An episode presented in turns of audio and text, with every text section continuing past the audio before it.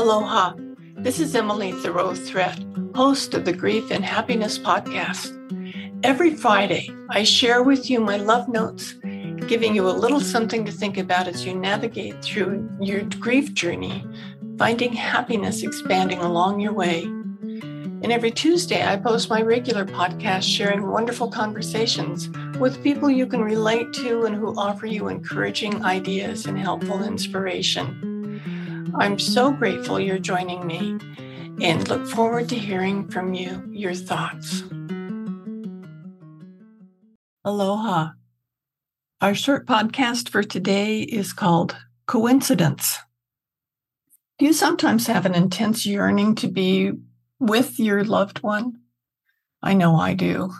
I've been wanting to be able to talk to him about all the results of the pandemic, just to hear his voice and his wisdom before I go to sleep at night, I think about him and he'll be in my dreams, but that's only happened a couple of times. Last week, my mind kept drifting back to him. Then, as I was watching television, our song came on as part of the show. I remember the night when we discovered our song. We'd been talking in bed about going to sleep, and then he suddenly remembered that he had something he wanted me to listen to. He retrieved his tape recorder, that's how long ago it was, and played for me Stevie Wonder's song, As. Listening to the words together, we both knew it was our song, and I always smile and feel good when I hear it. And the words will run through my mind for days. The next night, a friend of ours, who's an intuitive, called me. I hadn't heard from her in a very long time. She said she had a message for me from Ron that everything was all right. Interesting, because she couldn't have known that I'd been saying and writing all as well for days. And I thought nobody knew but me. The next night, I was watching a different show on television, and there it was again. They were playing as as part of the show. Another friend of ours who was a psychic called. Uh, now, I don't have many friends who identify themselves as being intuitive or psychic, and I hadn't talked to this friend in probably a year. She said that Ron is watching over me right now and knowing all is well. For all these things to have happened over four days, there's got to be something to this. Ron used to tell me that I'm a powerful manifester. I hadn't realized that until I started reflecting on my life. I discovered example after example of times that I could create things out of what seemed to be thin air.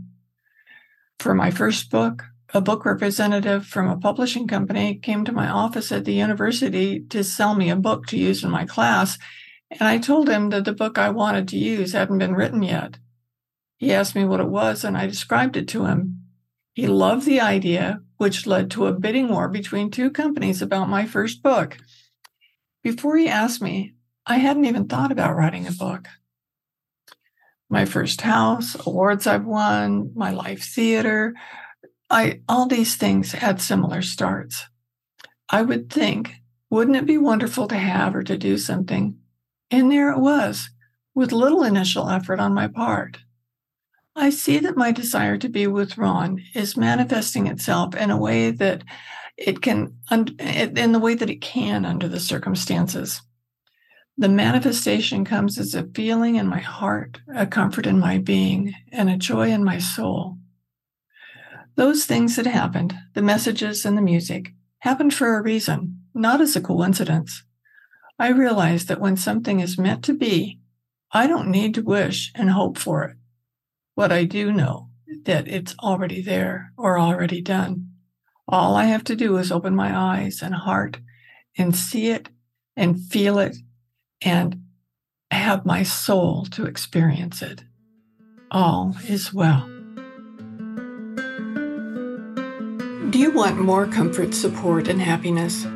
Join the Grief and Happiness Alliance. Visit my website at lovingandlivingyourwaythroughgrief.com and read my book, Loving and Living Your Way Through Grief.